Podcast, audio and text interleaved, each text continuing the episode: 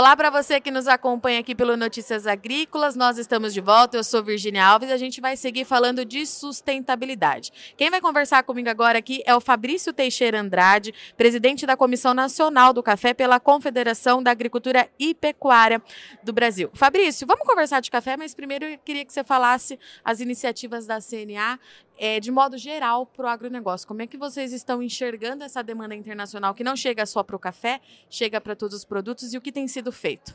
Ah, bacana. Eu acho que a sustentabilidade, ela e a CNA enxergou isso, está alinhada com outros é, agentes do setor, é, trabalhando de forma conjunta com essa agenda, uma vez que a gente enxerga que sustentabilidade não é mais um custo, é uma oportunidade para que nós consigamos agregar valor e consigamos crescer a nossa participação de mercado com outros produtos, mas também com o café. Porque temos hoje consumidores que demandam produtos mais sustentáveis pela perspectiva social, ambiental, mas também temos diversas regulamentações que têm sido implementadas na Europa e em outros é, países importantes de consumo, em outros locais importantes de consumo, que nós teremos que nos adequar pela perspectiva ambiental, por exemplo. Então, se nós trabalharmos de forma positiva com relação a essa agenda, a gente tende a transformar essas possíveis ameaças, essas restrições em grandes oportunidades de crescimento e agregação de valor para nós. Fabrício, é uma pergunta que eu estou fazendo para todo mundo do setor, especificamente do café. Como é que a gente vai comunicar esse pessoal lá fora, sobretudo a União Europeia e os Estados Unidos, que deve aí, na sequência, adotar as mesmas medidas, é que a nossa cafeicultura ela é sustentável e que as boas práticas já são feitas já tem algum tempo? É, essa é uma ótima é um ótimo ponto, né? Porque, de fato, a cafeicultura do Brasil já vem trabalhando com sustentabilidade há algum tempo, né? A gente vê é, a CNA e o Senar e todos os, os outros elos aí no, no sistema sindical e de aprendizado rural em nível federal, é, estadual e também municipal já trabalhando nesse sentido, com a TIG, com diversos treinamentos, muitas pessoas sendo trabalhadas com relação à tecnologia, de melhores práticas de cultivo, de sustentabilidade, de gestão. Temos também processos de agregação de valor pela, por exemplo, o projeto Origens, para as identificações geográficas no Brasil. Temos o projeto também, o Pra Valer, para a regularização ambiental das propriedades rurais no Brasil. Ou seja, são diversos é, projetos diversas iniciativas já são realizadas que já trouxeram um grau de sustentabilidade muito adequado para a produção de café do Brasil. E agora é uma questão da gente conseguir comunicar.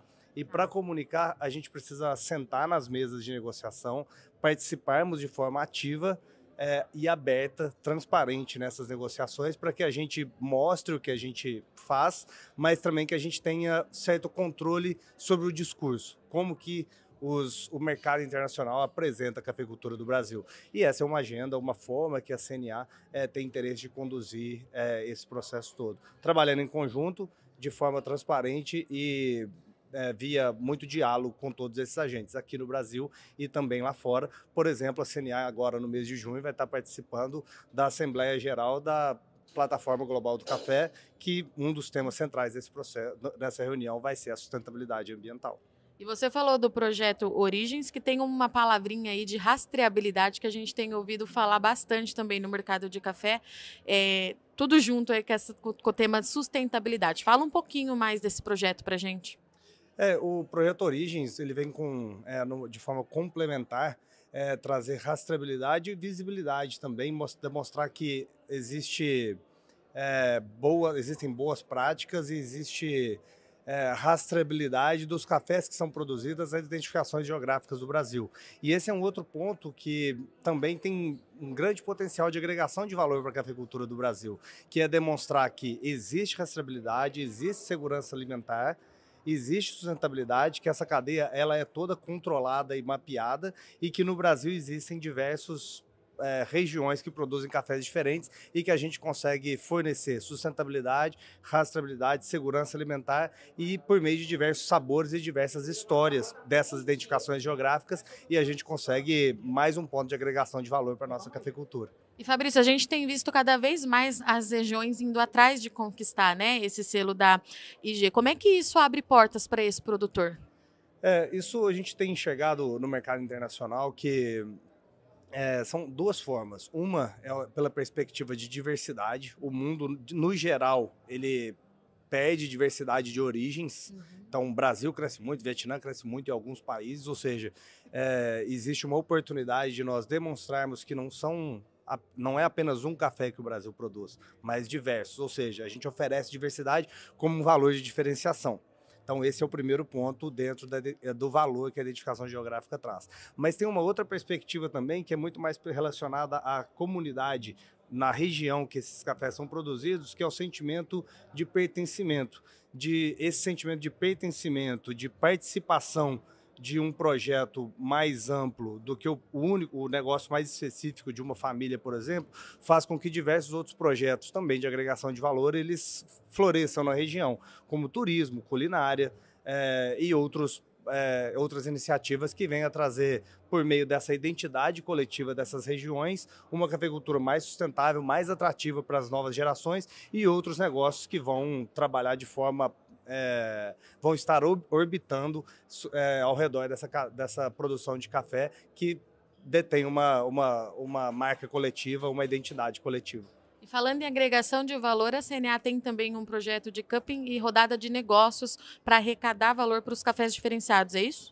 É, esse é outro projeto super bacana da CNA, que quando a gente pega todo esse é, esses projetos, esses valores reais, tangíveis, que os produtores, em parceria com diversos outros agentes, é, têm colocado nos seus cafés, diversidade, a história dos seus cafés, rastreabilidade, sustentabilidade, é, identificações geográficas, quando a gente promove essas rodadas de negócio e de cupping, aí é a fase final, onde nós vamos apresentar não apenas o café, mas todos esses componentes de informação e valores extrínsecos ao café para que a gente consiga desenvolver negócio e então capturar esse valor e trazê-lo em forma de melhores preços para os nossos produtores. Então esse é o objetivo. E para a gente encerrar, eu te fiz a pergunta como é que a gente vai se comunicar com o mercado, né, Fabrício? Mas a gente também precisa manter uma comunicação efetiva com quem está no campo, com o produtor, principalmente para aqueles que ainda não viraram a chavinha para essa questão da sustentabilidade. Como é que você acha que a gente faz essa comunicação lá no início da cadeia?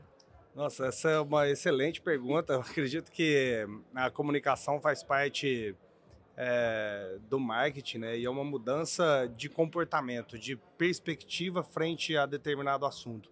E eu acho que a gente ainda precisa trabalhar muito nessa questão de comunicação e para demonstrar isso que a gente está conversando, que sustentabilidade, além de gerar benefícios em longo prazo para as futuras gerações do, de nós mesmos, próprios cafeicultores, mas também ela é uma ferramenta de agregação de valor atualmente. Então a gente, esse é um ponto que a gente precisa mudar a perspectiva e diversos outros que a gente é, tem que trabalhar ao longo do caminho. E não tem dúvida que a mídia, por exemplo, notícias agrícolas, tem muito a contribuir porque a gente tem que criar um plano de marketing mais global para a gente conseguir é, atingir os objetivos, mas a comunicação no dia a dia tem um efeito relevante e super importante.